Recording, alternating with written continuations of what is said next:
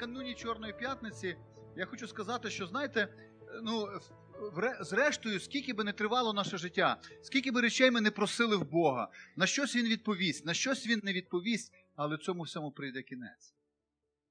Статистика смертності в світі сто відсотків. І настане момент, коли я зі свої, своїми молитовними потребами і своїми нуждами, мріями, планами, я відійду вже туди за поріг. І от, кажу, напередодні Чорної П'ятниці, коли це все закінчиться, ви думали коли-небудь, що би ви хотіли, щоб про вас сказали люди, коли ви відійдете з цієї землі? Чи думали ви про те, що скаже, і хотіли би ви думати про те, що про вас скаже Бог?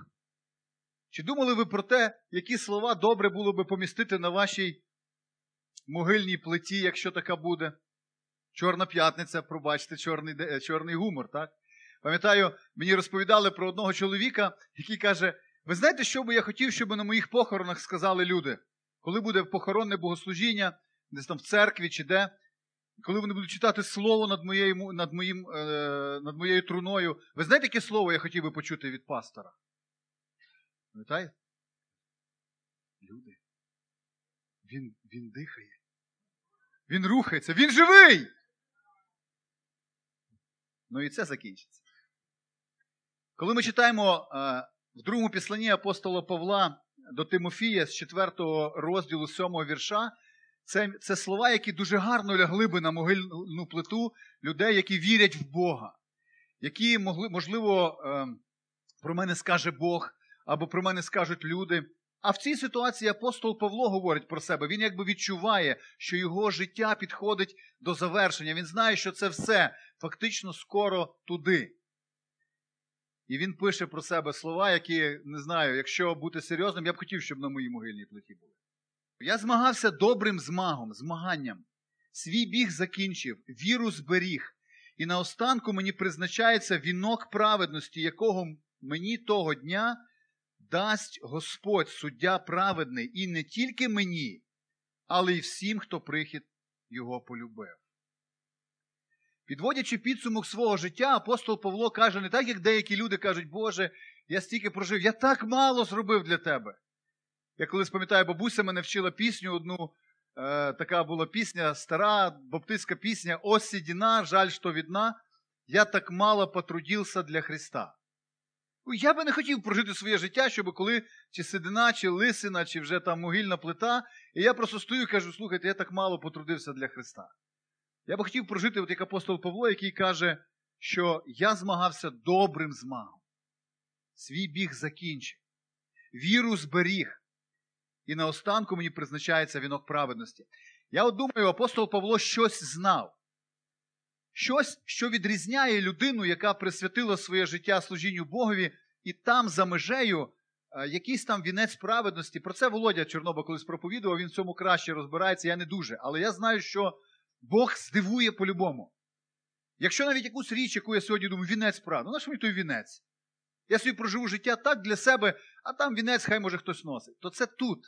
Коли ми потрапимо в небеса, коли ми потрапимо в вічність, ми зможемо по-справжньому зрозуміти, в чому ця величезна різниця і привілей, і в чому цей вінець, що це за вінок такий, який Бог дає. І коли ми це зрозуміємо, ми зрозуміємо, чому варто вкладати життя, яке належить Богу.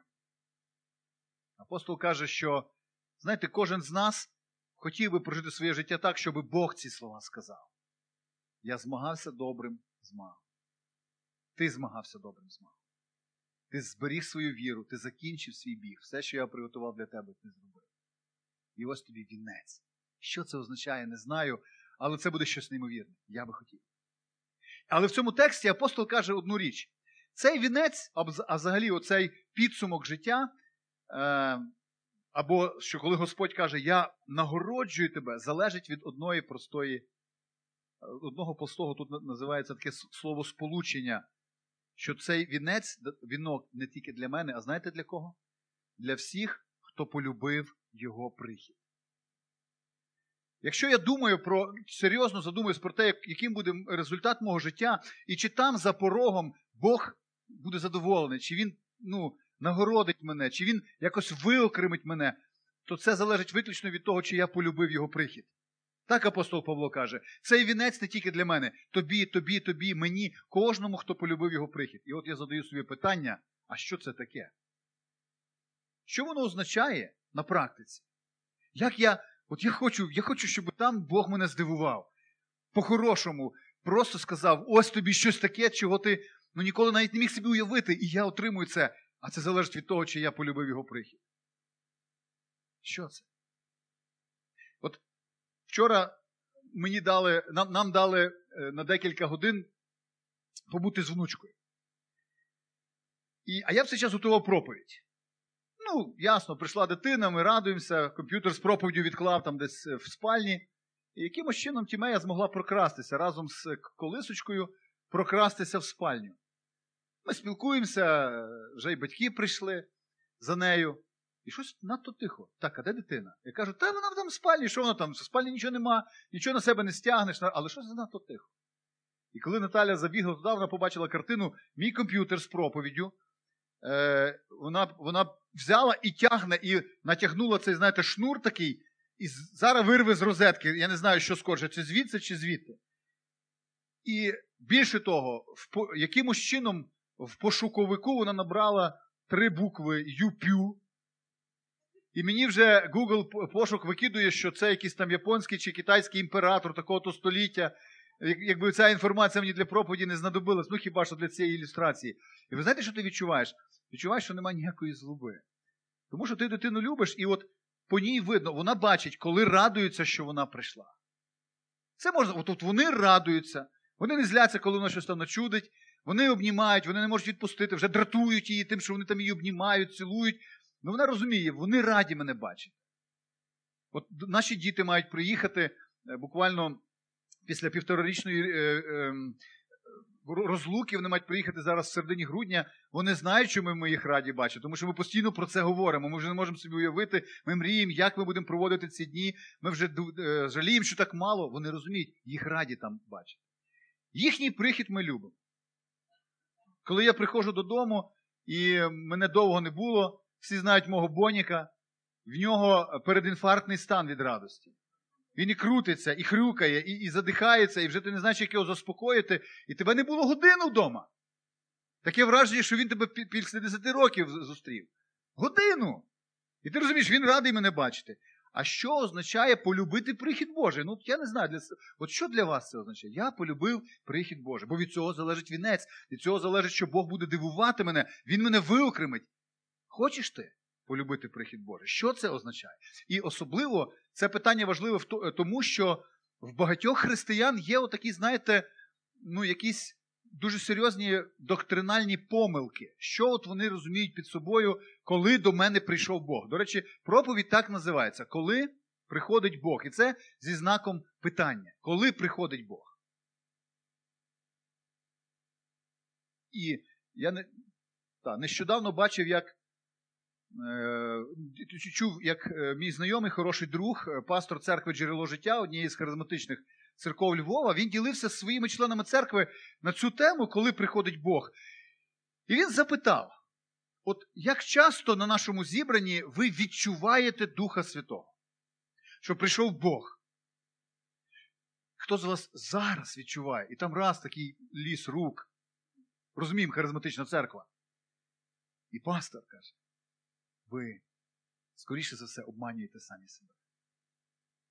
Тому що питання, коли приходить Бог, це є питання, в якому якраз у християнина і в Біблії є часто серйозне ну, дисконект, є, є нерозуміння.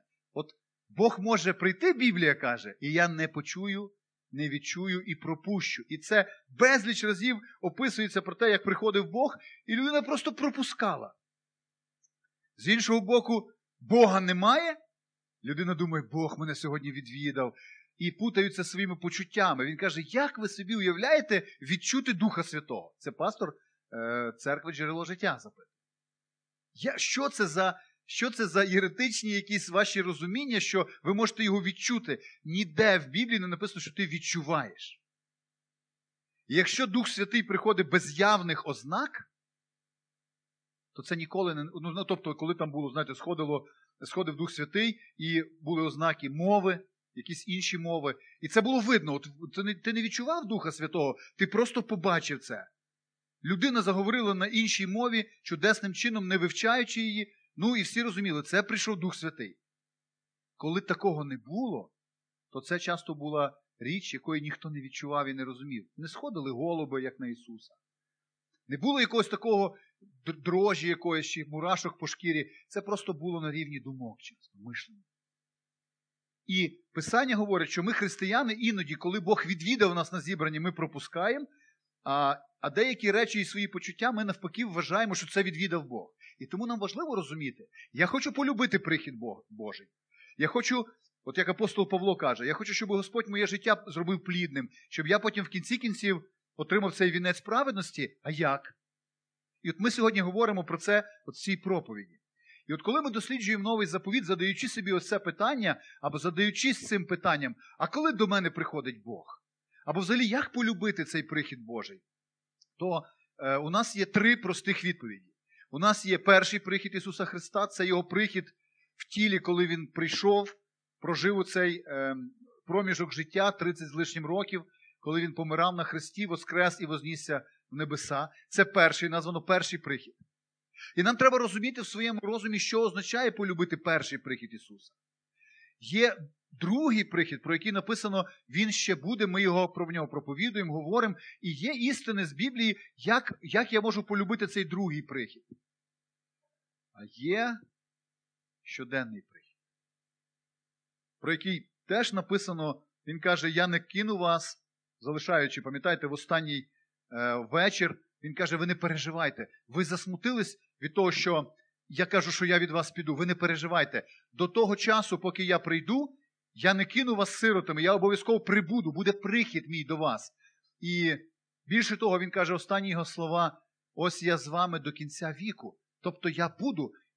Просто це треба розуміти, зловити, усвідомити і полюбити. І нам треба, відповідаючи на питання, що для мене практично означає полюбити прихід Ісуса, прихід Бога, треба дати відповідь на, всі ці, на всіх цих три при, приходи. І почнемо з першого, це все дуже просто. Перший прихід мав конкретну мету. І якщо ми розуміємо, конкретною метою першого приходу було не зцілювати хворих, не воскрешати мертвих, не виганяти демонів, не годувати і ще інші речі робити.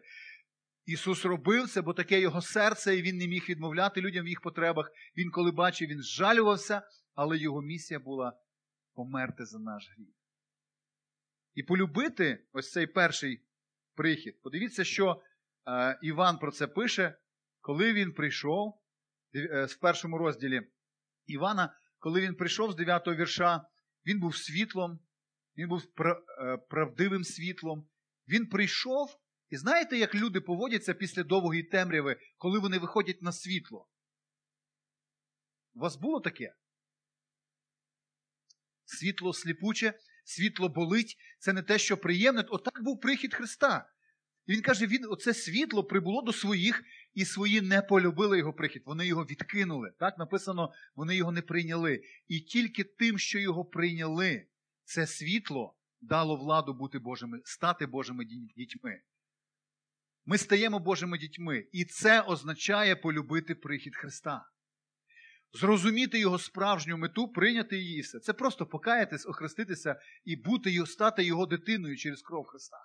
Друзі, я так багато бачу людей, які роками ходять в церкву, так ніколи не покаялись, не прийняли Христа, не охрестилися, не стали частинкою його сім'ї, просто не розуміють, вони не розуміючи сили чи причини його першого приходу, все рівно є в церкві чи поруч з віруючими людьми, вони постійно з ними, але ніколи не приходять до цієї, до цієї, до цього моменту, коли ти нарешті приймаєш Христа і стаєш тим, хто зрозумів і полюбив його перший прихід. І нам так важливо це розуміти, усвідомити. Тому що в мене є друзі, які е, от, вони можуть плакати під час, наприклад, фільму «Ісус», або там е, «В страсті Христові». Жаліти Христа. І, і, напевно, це розуміти, оце я полюбив Христа, я полюбив Його прихід, я полюбив Його ціль. Але насправді ціль не в тому. Тому що Біблія каже, є багато людей, це вже Іван трошки далі, про це саме світло каже. Коли вони побачили це світло, вони полюбили більше темряву. Вони його прихід не полюбили цього світла, а полюбили більше темряву. У них були причини. У них, можливо, були якісь причини, чому вони ще не покаялись, чому вони не прийняли Христа, чому своє серце для Євангелії не відкрили. У них були причини. Там, що там родичі скажуть, можливо, ще якісь обставини в моєму житті, чому я там хрещення не, не приймаю, ще якісь моменти. Е, причини є. А Іван каже, а причина то одна. Просто полюбили темряву більше, ніж світло. Потім дуже важливо знайти оправдання, знайти правильне формулювання, чому я все ще відтягую, чому всі заклики до покаяння відбиваються від мене. Просто як горох від стіни. А причина дуже проста, вони полюбили більше темряву. Тому що якби вони полюбили світло, полюбили оце, полюбити прихід, пам'ятаєте, про що ми говоримо? Вони б йшли до нього. За будь-яку ціну вони б йшли до нього. Вони б були там. І тому нам важливо в цьому питанні не обманювати себе. І коли я плачу, там, дивлячись фільм «Ісус», ще плачу, бідний Ісусик, в мене є просто ну, мої знайомі, близькі, які живуть часто безбожним якимсь стилем життя, але при фільмі «Ісус» повні очі сліз, шкода. Це людське співчуття. І Писання каже, коли Ісус бачив таке, пам'ятаєте, в момент його найбільших страждань, це Віа Долороса, він іде, і ці дочки єрусалимські, такі співчутливі, вони плачуть, дуже емоційно зустрічають, вони думають, вони полюбили і Христа, а він каже, пам'ятаєте, а за ним йшов натовп великих людей і жінок, які плакали та голосили за ним. Бідний Ісус, бідний, я співчуваю. А він повернувся до них і промовив, дочки єрусалимські, не ридайте за мною, за собою ридайте, за своїми дітьми. Тому що він якби говорить, у відповідь на мою жертву я чекаю від вас не просто сліз співчуття. Ну це добре. Це добре, що ти добрий. Це добре, що твоє серце, воно от таке спочутливе. Але я чекаю не сліз співчуття. Для мене важливо, щоб ти полюбив мій прихід, зрозумів, для чого я прийшов, і, і щоб ти дивився на мою жертву, так як я на неї дивлюсь. А знаєте, як Ісус на неї дивиться? Як Христос сьогодні, оглядаючись, дивиться. Хто з нас думає, що Ісус, вже будучи там, по правиці Отця, дивиться на свою жертву і ой, яке тяжке було, який був тяжкий час, бідний я, тяжко ви мені сідались. Так він дивиться. п'ятдесят третій розділ Ісаї, в одинадцятому вірші. Він через муки своєї душі буде бачити плід і насититься. А от в оригіналі єврейському це слово означає, отримає задоволення, чи е, ну, удовлетворення, як так як це сказати. Він отримує цей, цю, можна сказати, радість чи задоволення від того, що було в минулому. Чому? Тому що цей отрок справедливий оправдає пізнанням своїх багатьох і їхні гріхи понесе. Отак дивиться Христос на свою муку, на свої страждання в минуле. Він дивиться і каже, слава Богу, це радість, тому що є люди, які зрозуміли і полюбили по-справжньому мій прихід, тому що вони покаялись, прийняли Христа, і вони сьогодні примирилися з батьком. Величезний плід, і він дивиться з задоволенням. Не з жалістю якоюсь такою, знаєте, пожалійте мене, чи я себе жалію. Він дивиться з радістю, це сталося. Це, це спрацювало. І ось оце для нього є, означає зрозуміти його прихід.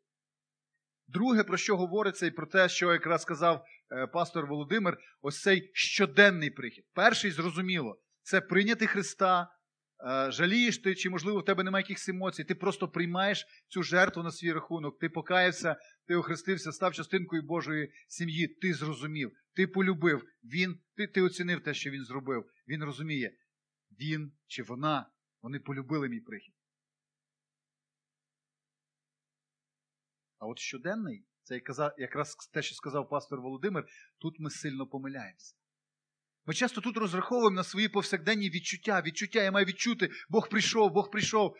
А відчуттів нема, Бог не прийшов, Боже, прийди. А насправді, він каже, я приходжу в дуже таких банальних, простих речах, їх треба просто знати і очікувати. І, і та річ, про яку ми говоримо, що він приходить, ну так я тут тільки таких п'ять для себе виокремив речей, коли ми читаємо Біблію і...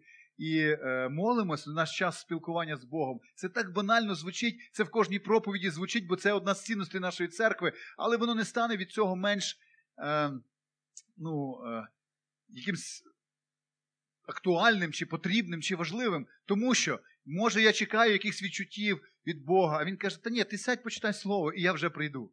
Якщо це моє слово, якщо я його написав, якщо я надихав, коли ти читаєшся і молишся, відповідаючи на те, що ти щойно прочитав, я вже був би біля тебе. І ти полюбив мій прихід. І тому ми так боремося, ми християни, я особисто, мені так тяжко, друзі, мені тяжко боротися в своєму житті за цей час. Він постійно хоче втекти від мене. Він постійно від мене хоче вислизнути, тому що метушня і зайнятість, і надумана важливість цього мого життя, вона часто забирає в мене цих якихось чарівних півгодини, щоб я просто подивився в слово, зустрівся з Богом. Я, може, чекаю відчуттів, а він вже написав слово своє, щоб я прийшов просто до нього. І він приходить туди. Я люблю його прихід, тому що якраз в цій сфері час дорівнює любов, або любов дорівнює час. Це між цими двома поняттями можна поставити рівність. Правда, жінки? Жінки, які думають, що чоловік їх любить, тому що він гроші додому приносить. Або там ще час. Для багатьох це дійсно любов.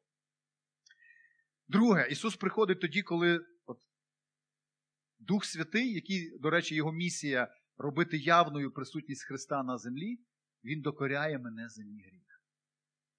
І такий прихід я точно схильний, і Христа я схильний пропускати. Знаєте чому? Бо деколи Ісус для того, щоб докорити мене за гріх, використовує такі інструменти, які мені не дуже подобаються.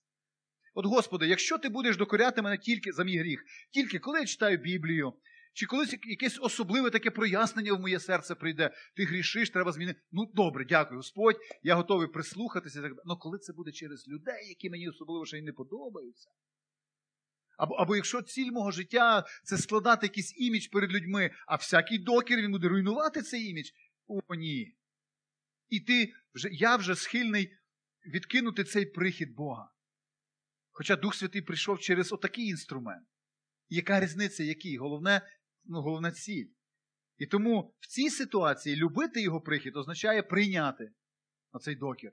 А зненавидіти – це просто відкинути, е, коли наша гординя змушує нас ховатись, викручуватись, уникатись, оправдовуватись, буквально ну, кидатися на зустрічі, кидатися у відповідь. Це гординя. І це означає, я не полюбив прихід Ісуса. Боже, ти не хотів би до когось іншого прийти? З таким от, розумієте, подарунком, докір. Євреям десять, двадцять чотири, двадцять п'ять сказано, ну, вірш, який ми всі знаємо на пам'ять, ну, багато з нас знають на пам'ять, вірш про те, чому треба бути в церкві. А тут я дуже, я, я хочу його прочитати з маленькою додач, додатком, наступним віршем. Євреям десять, двадцять п'ять, двадцять сім. Давайте не будемо кидати збору свого, свого зібрання, своєї церкви. Не будемо залишати, як то звичай в деяких, теж ми часто говоримо, що це нормально, у всі часи появляється звичка чи звичай, що це нормально не бути в церкві. Ну, там може колись не коли. Ні, каже, це неправильно, це поганий звичай, не беріть з них приклад. От. І тим більше, скільки більше ви бачите, що зближається день той. Прихід, який, про який ми сьогодні говоримо, він наближається, Бог прийде. І дуже важливо написано «заохочуймося».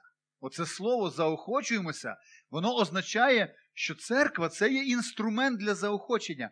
І як тільки я потрапляю за межі церкви, так? За двері церкви. От мені хтось вже відкрив. Я вже можу потрапляти за межі церкви. Ага, то Дмитро Євгенович. Він думає, що він мій тезка, то можна.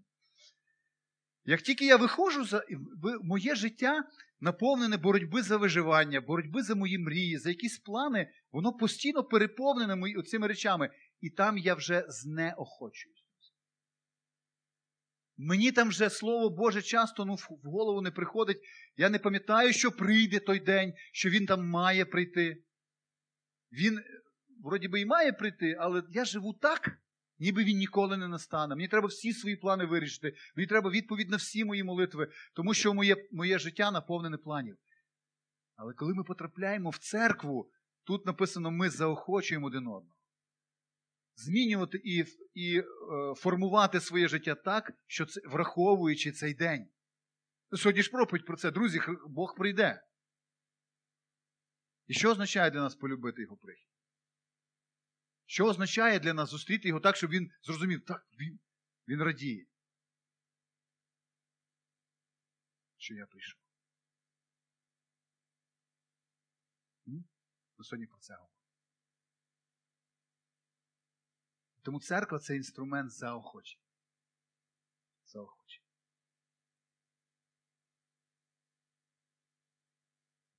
Як ти реагуєш на докори в своєму житті? Згадай ті ситуації, коли Дух Святий стукав в твоє серце звісткою, що в тебе щось не гаразд. І особливо, коли він робив це через от, людей, що включалося, які механізми включалися. Ти любиш прихід Господа тоді, чи уникаєш? Третє. І це теж Ісус каже, ось де ви можете пропускати мій прихід. Я приходив, а ви не зрозуміли. Я приходив, а ви не зрозуміли. Коли це було? двадцять п'ятий розділ Матвія. Коли я приходив під виглядом нужденних людей. Може, ви очікували таких почуттів якихось небесних? Бог прийшов, Бог прийшов, Він зробив. А я просто прийшов, як, як циган до вас. Дайте там. Як дитина, яку ти зустрів нужденна, як сім'я, в якої не було, наприклад, завтра заплатити там за продукти чи за, за світло там. Я прийшов, і ти пропустив. Яких відчуттів чекав? Я, я собі думаю, знаєте, біблійний текст говорить так, е, хто не любить брата свого, якого бачить, як може він любити Бога, якого він бачить? Друзі, я теж не вчорашній. Я теж дуже добре розумію, що часто нашою довірою і нашим добром християн можуть зловживати. Правда? Можуть зловживати, і інколи це дуже явно. І тому Писання говорить в цій, цій сфері проявляти так само благорозумність, добрий розум чи тверезий розум. Треба вміти аналізувати. І свою доброчинність так само. Але слухайте, ну невже всі нужденні люди в моєму житті, які траплялися на моєму шляху, це аферисти, алкоголіки, якісь тунеядці, які мені ні, я не поможу, бо це буде укріпляти їх в їхньому е, неправильному образі життя. Такі люди є, але ну невже всі такі? Якщо я, наприклад, не можу згадати останнього випадку, коли я відкрив свій гаманець, своє серце, свої двері свого дому, для людей, які в цьому були потребували. Свій автомобіль для цього використав, щоб послужити людям. Будь-що. Поділився чимось. І я не можу згадати, я, невже всі от вони, хто потребували, вони всі були ну, аферистами, які б хотіли мене ну, розвести. А що якщо Ісус там був? Тому що так, це реальність, Він каже, я так буду. І ви чекаючи, от я хочу полюбити прихід Христа, прийди, Боже, прийди, так я же тут, чекай, не мішай, прийди, Господи, прийди. Та дай мені хліба, чекай, якого хліба я Господа чекаю, так я вже тут. Тільки це буде, на жаль, не так, як от я показав, спародіювавши, та, що Господь буде нав'язливо приходити, казати, та я тут, ні-ні, ти не тут, я... ні-ні, він просто прийде і піде, хтось зустріне його. І це є Біблія. І тому Ісус каже, що відганяючи нужденних людей від себе, ми можемо відігнати і Його. Та ми благорозумні, ми дуже все можемо розважити, ми можемо все зважити, не дати себе обдурити. І ми думаємо, що наша ціль – прожити життя і не дати себе обдурити. А Він каже, та деколи дай себе обдурити. Я вас не закликаю в сумнівні оборудки вкладати гроші. Але іноді, іноді знаєте, це кращий інструмент для того, щоб ти і сам в цій сфері розвивався. Не тільки людині допомогти. Хоча в першу чергу допомогти нужденній людині. Четверте. Щоденний прихід ми говоримо. Бог приходить, відкриваючи нам своє покликання. Постараюсь бути якомога акуратнішим в тому, що я зараз скажу. Тому що я це декілька разів говорив, але я не знаю, чому церква, вона не схильна приймати це слово, хоча нема дуже аргументів проти нього. От я поясню, що я маю на увазі. Я іноді говорю, що коли ми читаємо Слово Боже, і ми говоримо, що Бог нас відвідав, і ми часто застосовуємо це словосполучення, спілкування з Богом, правильно? Деякі люди приходять в церкву перший раз, а тут постійно спілкування з Богом, спілкування з Богом. Вони думають, слухай, то, напевно, люди, якісь там антенна відкрита, там третє око, якийсь космос там, якось у них там, бо я не знаю, що таке спілкування з Богом. І вони так це сприймають. А ми пояснюємо, ми починаємо пояснювати. Якщо Писання, яке ми читаємо, дійсно натхненне Богом, я читаю це слово, я молюся, відповідаю на це слово, тоді я спілкувався з Богом. І я не чув якихось там містичних голосів з неба, мені там, знаєте, не відкривалися там вогонь через кущ, горя. Я цього всього не бачу, як Мойсей, наприклад, але от я спілкуюсь з Богом. І от мені здається, що дуже часто ми, до, до речі, я хочу сказати, що так, це спілкування з Богом. Для мене це основний спосіб спілкування з Богом. Є інші, напевно, але це основний, який Господь застосовує для мене. І мені так добре. Я в цьому зростаю, я чую його голос. Ну, але це не такий стан надприродній. Це просто те, що я читаю слово і приходять думки, і я їх фіксую. Це думки від Бога, це не від сатани. І от я собі, коли читаю всі спілкування з Богом, описані в Слові Божому, вони закінчувалися одним. Чим? Боже, що накажеш мені робити? Все. Покажіть мені інше спілкування з Богом в Біблії. Навіть коли він приходив, я зараз читаю книгу «Дії апостолів», про дуже бурхливе життя апостола Павла, і він приходив і заспокоїв, він приходив, зас... заспокоїв його серце. Те, що я проповідував минулу проповідь, він заспокоював, він потішав, а потім казав, для чого я це роблю, чого я тебе потішаю? Щоб ти просто потішений хотів по землі, а щоб ти мою місію краще виконував. І апостол підбадьорювався і їхав, і їхав собі в Рим підбадьорений. І ще от я сьогодні якраз читав, коли під час цього шторму він показував приклад, як поводити себе спокійно, бо Бог мені сказав заспокойся. Ми часто шукаємо від Бога просто заспокоєння, просто потішення, просто обійми мене. Як пам'ятаєте в тій пісні, яку ми вже не співаємо, слава Богу, багато років. Ми з Богом вип'ємо виноградний сок і пойдемо гулять. Що це? Я не знаю, що це значить. Я щось з Богом виноградний сок ніколи не пив. Я коли читаю його слово, я завжди бачу його волю для себе. Шукаю виноградний сок, нема. Або один пастор там з Вінниці так казав, та ви розслабтесь, ви просто читайте, ви, ви насолодьтеся Богом і зрозумійте, що це такий таточко, з яким можна просто лузати насіння, лускати сімечки. Я собі просто пробував уявити оцей, знаєте, такий романтичний е, образ, як я з Богом лускаю сімечки, і я просто хочу побачити хоч одне підтвердження в Слові Божому. Я за те, що Бог потішає. Я за те, що Він обіймає, пригортає. Це його серце. Він так робить. Але він завжди робить в своєму спілкуванні, закінчується тим, що тобі треба встати і зробити, тому що він цар в кінці кінців. Так потішаючий, так люблячий, так огортаючий, але цар. Всі спілкування в Біблії з Богом, які я читаю, це таке. От спілкування з Богом, вихід, четвертий розділ, дванадцятий-чотирнадцятий вірш. Мойсею Бог каже, а тепер іди, я буду устами твоїми і буду навчати тебе, що ти маєш говорити. А він відказав, молю тебе, Господи, пошли когось іншого, кого маєш послати. І запалав гнів Господній на Мойсея. В даній ситуації Мойсей не сильно полюбив прихід Господа. Тому що прихід Господа був не просто, ти тут біля овечок, давай з тобою полускаємо сімечки, він там якраз овець пас сорок років вже. Вже запасся такий, знаєте, був. Пастух зі стажем сорок років. Але і Бог не просто каже, давай ми з тобою на природу подивимося, давай подивимося на річки, там ще щось. Він казав, я прийшов, щоб ти пішов і вивів мій народ. От наше спілкування. Зроби.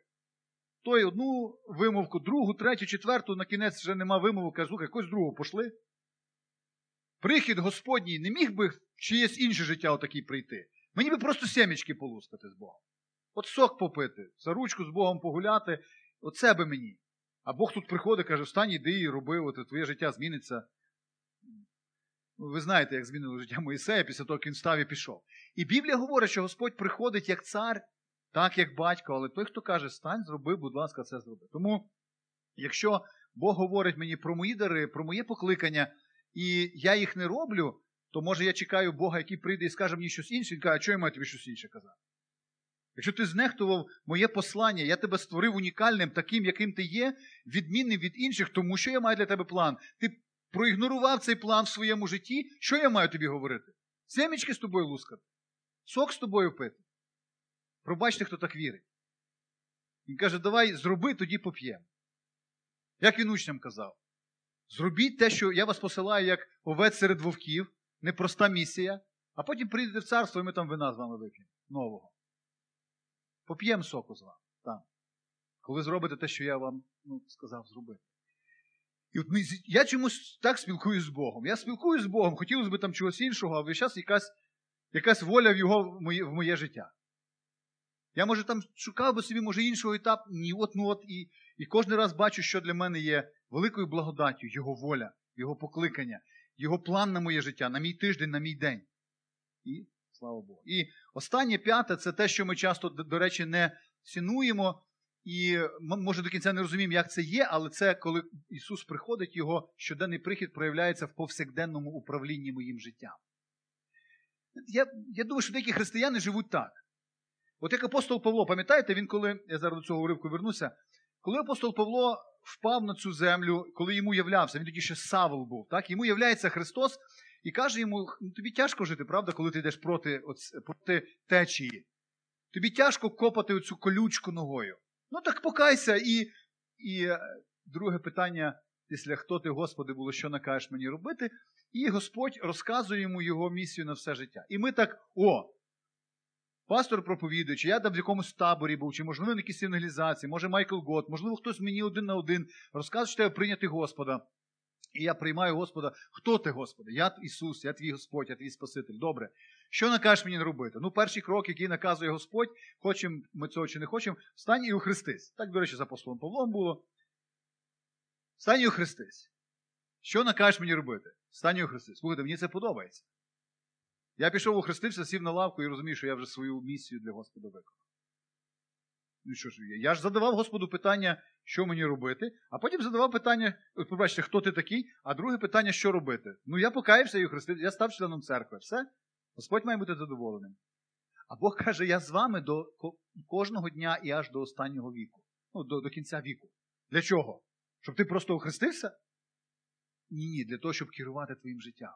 Щоб ти не пропускав повороти. Оце дуже інтересна історія в п'ятому розділі. Я просто зараз читав, закінчую сьогодні, якраз закінчив читати ще й другу книгу Самуїла. І там є дуже сильна історія. В п'ятому розділі, коли Давид питається в Бога, там, через, він робив це через е, пророків, іти мені на війну проти филистимлян. Іди. Давид не йде. Знаєте, що він робить? Він задає наступне питання. Він дуже вже він зрозумів Бога. І він каже, Господи, а ти мені їх віддаш в мою руку? Вже можна піти, знаєте, і там вмерти. Каже, віддам. Іди. І йде Давид. І знаєте, відбувається битва. І дійсно Господь сказав і зробив. Ці филистимляни порозбігалися, всюди їх нема. Трошечки часу проходить. День, два, три. Филистимляни зібралися з духом і ще раз. І я питаюся, Давид, для чого ти ще раз питаєшся? Ти ж питав Бога дуже чітко. І ти, іди, від, віддас, віддасиш руки, віддам. Але Давид ще раз приносить жертви Богові. Там такий був спосіб спілкування з Богом через пророка. І ти? Він каже, не спіши. Якщо підеш прямо, програєш. Зроби засідку, і там Бог йому там міняє тактику, як це робити. І почуєш, коли я піду перед тобою, там в якомусь бальзамовому лісочку піде отакий шурхіт, як вітер. О, це знай, що я пішов. Тоді нападай з боку, там з військовою тактикою і так далі. Для чого? Боже, ну ж сказав, що видасиш. Ні, для мене важливо, щоб ти слухав мене кожний день. Я, я, твою, я свою волю, от хтось сказав дуже, дуже гарно, порівняння, ілюстрація, що Божа воля для мого життя – це як свиток, як сувій. Свиток, коли ти його розвертаєш, ти його можеш розвертати тільки по чуть-чуть. І Бог ніколи, от коли я, наприклад, Господи, хто ти? Савл стоїть, да? Ну, я Ісус, я твій Спаситель. Друге питання, що накажеш мені робити? Все. Тобі повністю сувій розгорнув, ти почитав, єсть, як навігатор завів, пішов. Так не робить. Я не знаю чому, напевно, якби він мені відкрив всю свою волю, коли я тільки каявся, я, може, і не покаюся. Я б злякав, сказав, ні, Господи, це, це для когось ще, це, ну, ні-ні-ні. Він мені по чуть-чуть, знаєте, відкривав, і як він працює. Я ціную спілкуванням з ним кожний день. Він відкрив трошечки своєї волі. Я виконав. Що він робить? Друзі мої, що він робить? Розгортає далі. А як не виконав, що він робить? Нічого. Наївна та людина, яка читає Біблію, встає зранку, молиться і каже, я спілкуюсь з Богом. Бог там керує, та не керує. Може, якісь думки керує. Ти ж теж, коли, навіть невіруюча людина, коли вона читає Біблію, вона може якісь там висновки робити. Якщо ти не виконуєш щось, що Бог тобі вже сказав, нащо, ну, навіщо йому це? Я не ціную його словом. Я, не, я просто переступив через його волю. Боже, ця не підходить, давай другу. А чого? Ісус не змінився. Він сьогодні зацікавлений моїм життям, моїми повсякденними справами. Він хоче керувати мною, але йому так важливо, щоб я шукав його кожний день. І тому, що я не знаю, що буде завтра, я приходжу і питаюсь в нього. І ви знаєте, навіть коли я не чую якоїсь відповіді, як я казав, я дуже часто ніякої відповіді не чую. Може, ви чуєте Бога кожний день, я вам заздрю, в мене не кожний день. В мене дуже часто буває, я просто почитав слово, помолився і пішов далі, але Господь провадить. І ці думки, які я, може, вже й забув, вони потихеньку, коли обставини на мене натискають, виходять з мене.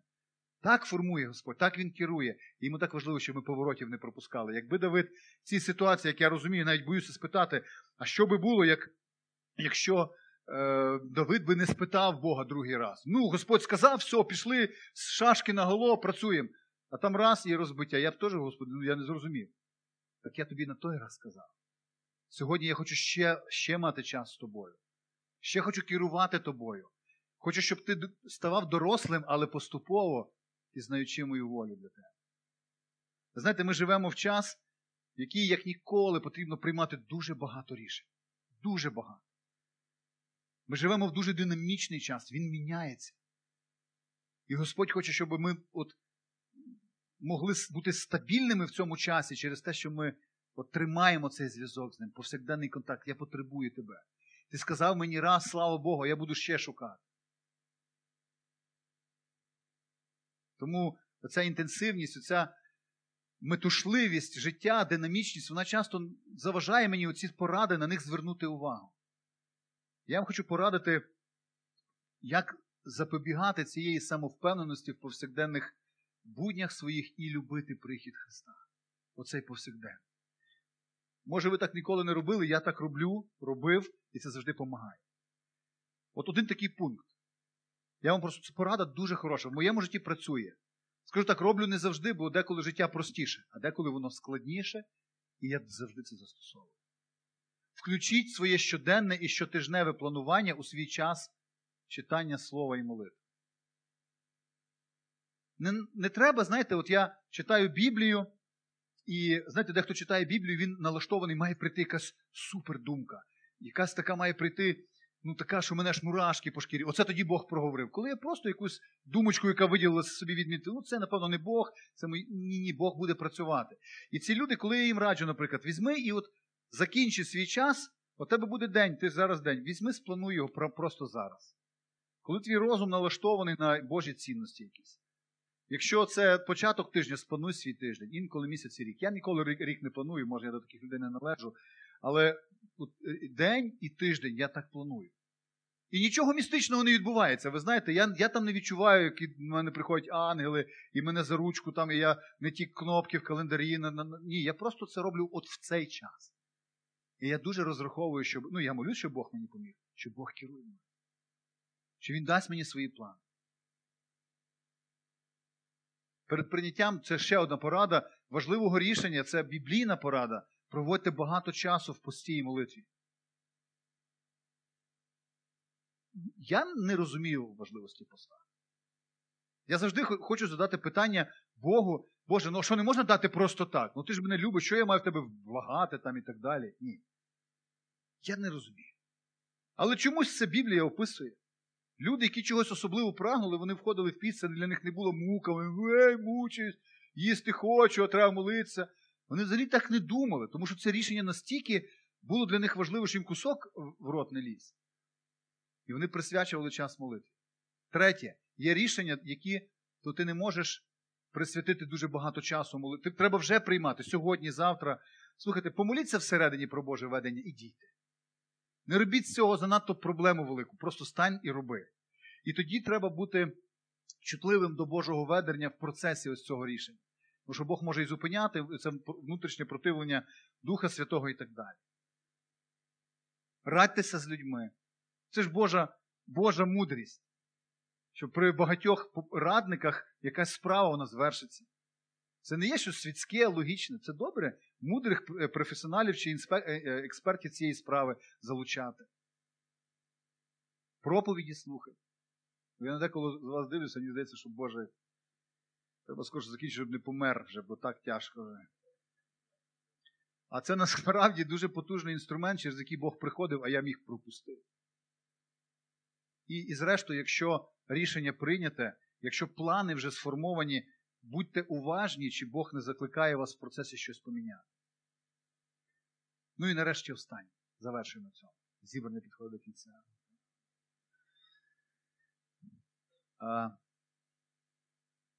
Це останній прихід Ісуса Христа на землю, щоб судити народ. І, і в цьому контексті Біблія каже дуже чітко. Люди, я говорю зараз про християн, я не говорю зараз про безбожників, для яких це все страшхітливе очікування суду і так далі, які не хочуть. Але навіть ми, християни, ми поділяємося. От пам'ятаєте, я розказував про ось ця, ця, ця історія з, е, з церквою, де, де проповідник вирішив, це ще в радянські часи, пам'ятаєте, вирішив ілюстрацію включити. Церква з балконом була. І каже, я вирішив проповідувати про останній день і сказати християнам, що насправді ви не вірите, що Ісус може прийти просто зараз.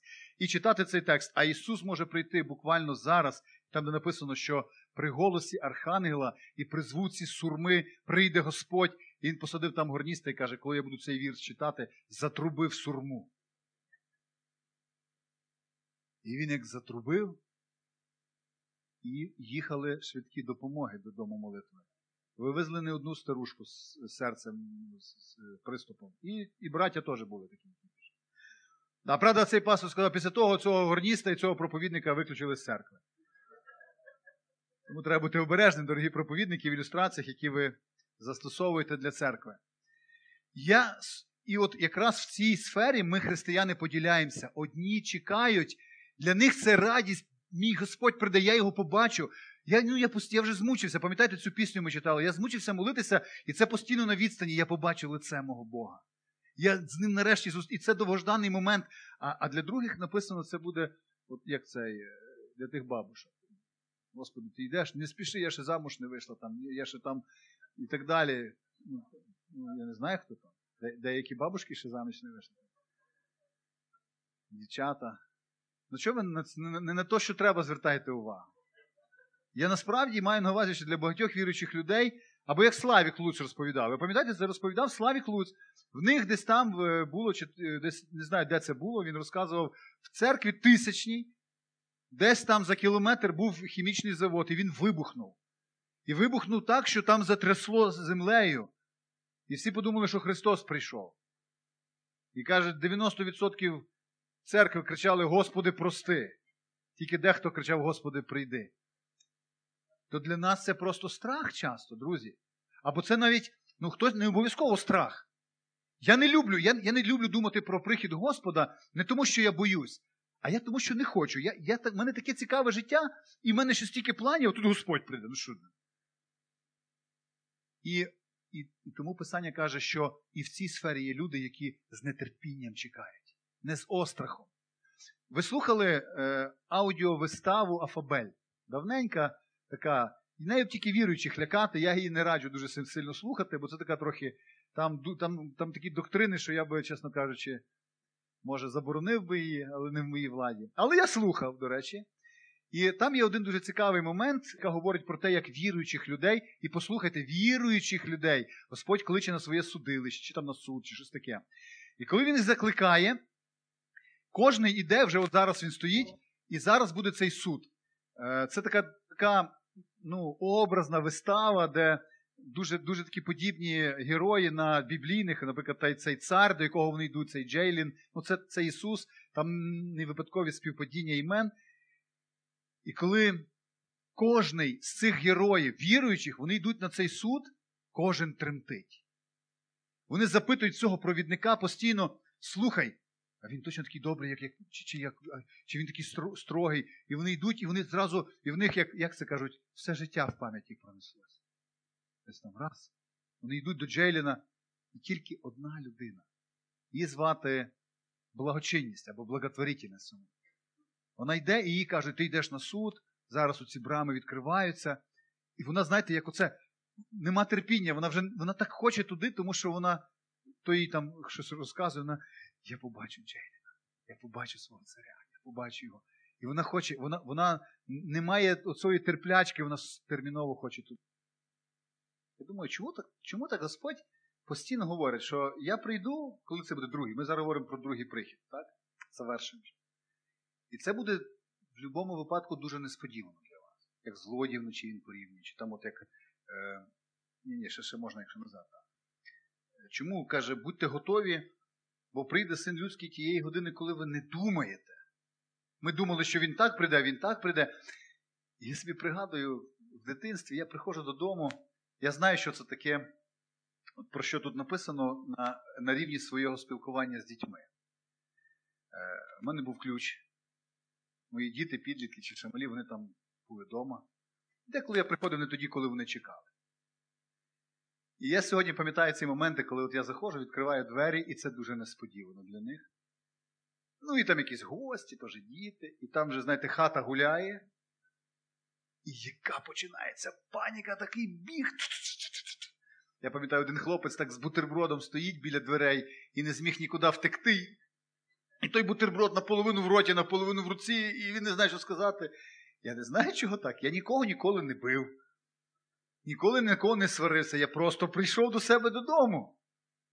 Діти, правда, потім навчилися, там є внутрішній замочок, такий, що я ключом не можу відкрити. Але я думаю, чому? Тому що мені... А, а, були, а було і по-іншому. Ти, ти прийшов, двері відкриваєш, і, ну, правда, такі чомусь речі були трошки рідше, значно рідше. І там приходиш, а так їхня кімната відкрита. Я так говорю, може, ти, батько, побачив якийсь порядок з нас? Або я там Біблію читаю, там, чи я не знаю, що щось там. Свідчу про Ісуса Христа, там, комусь. Коли ти робиш те, для чого я тебе залишив, або ти знаєш, що я від тебе очікую, тобі приємно, щоб я прийшов. І Писання говорить, що таких людей буде дуже багато. Це не виключення.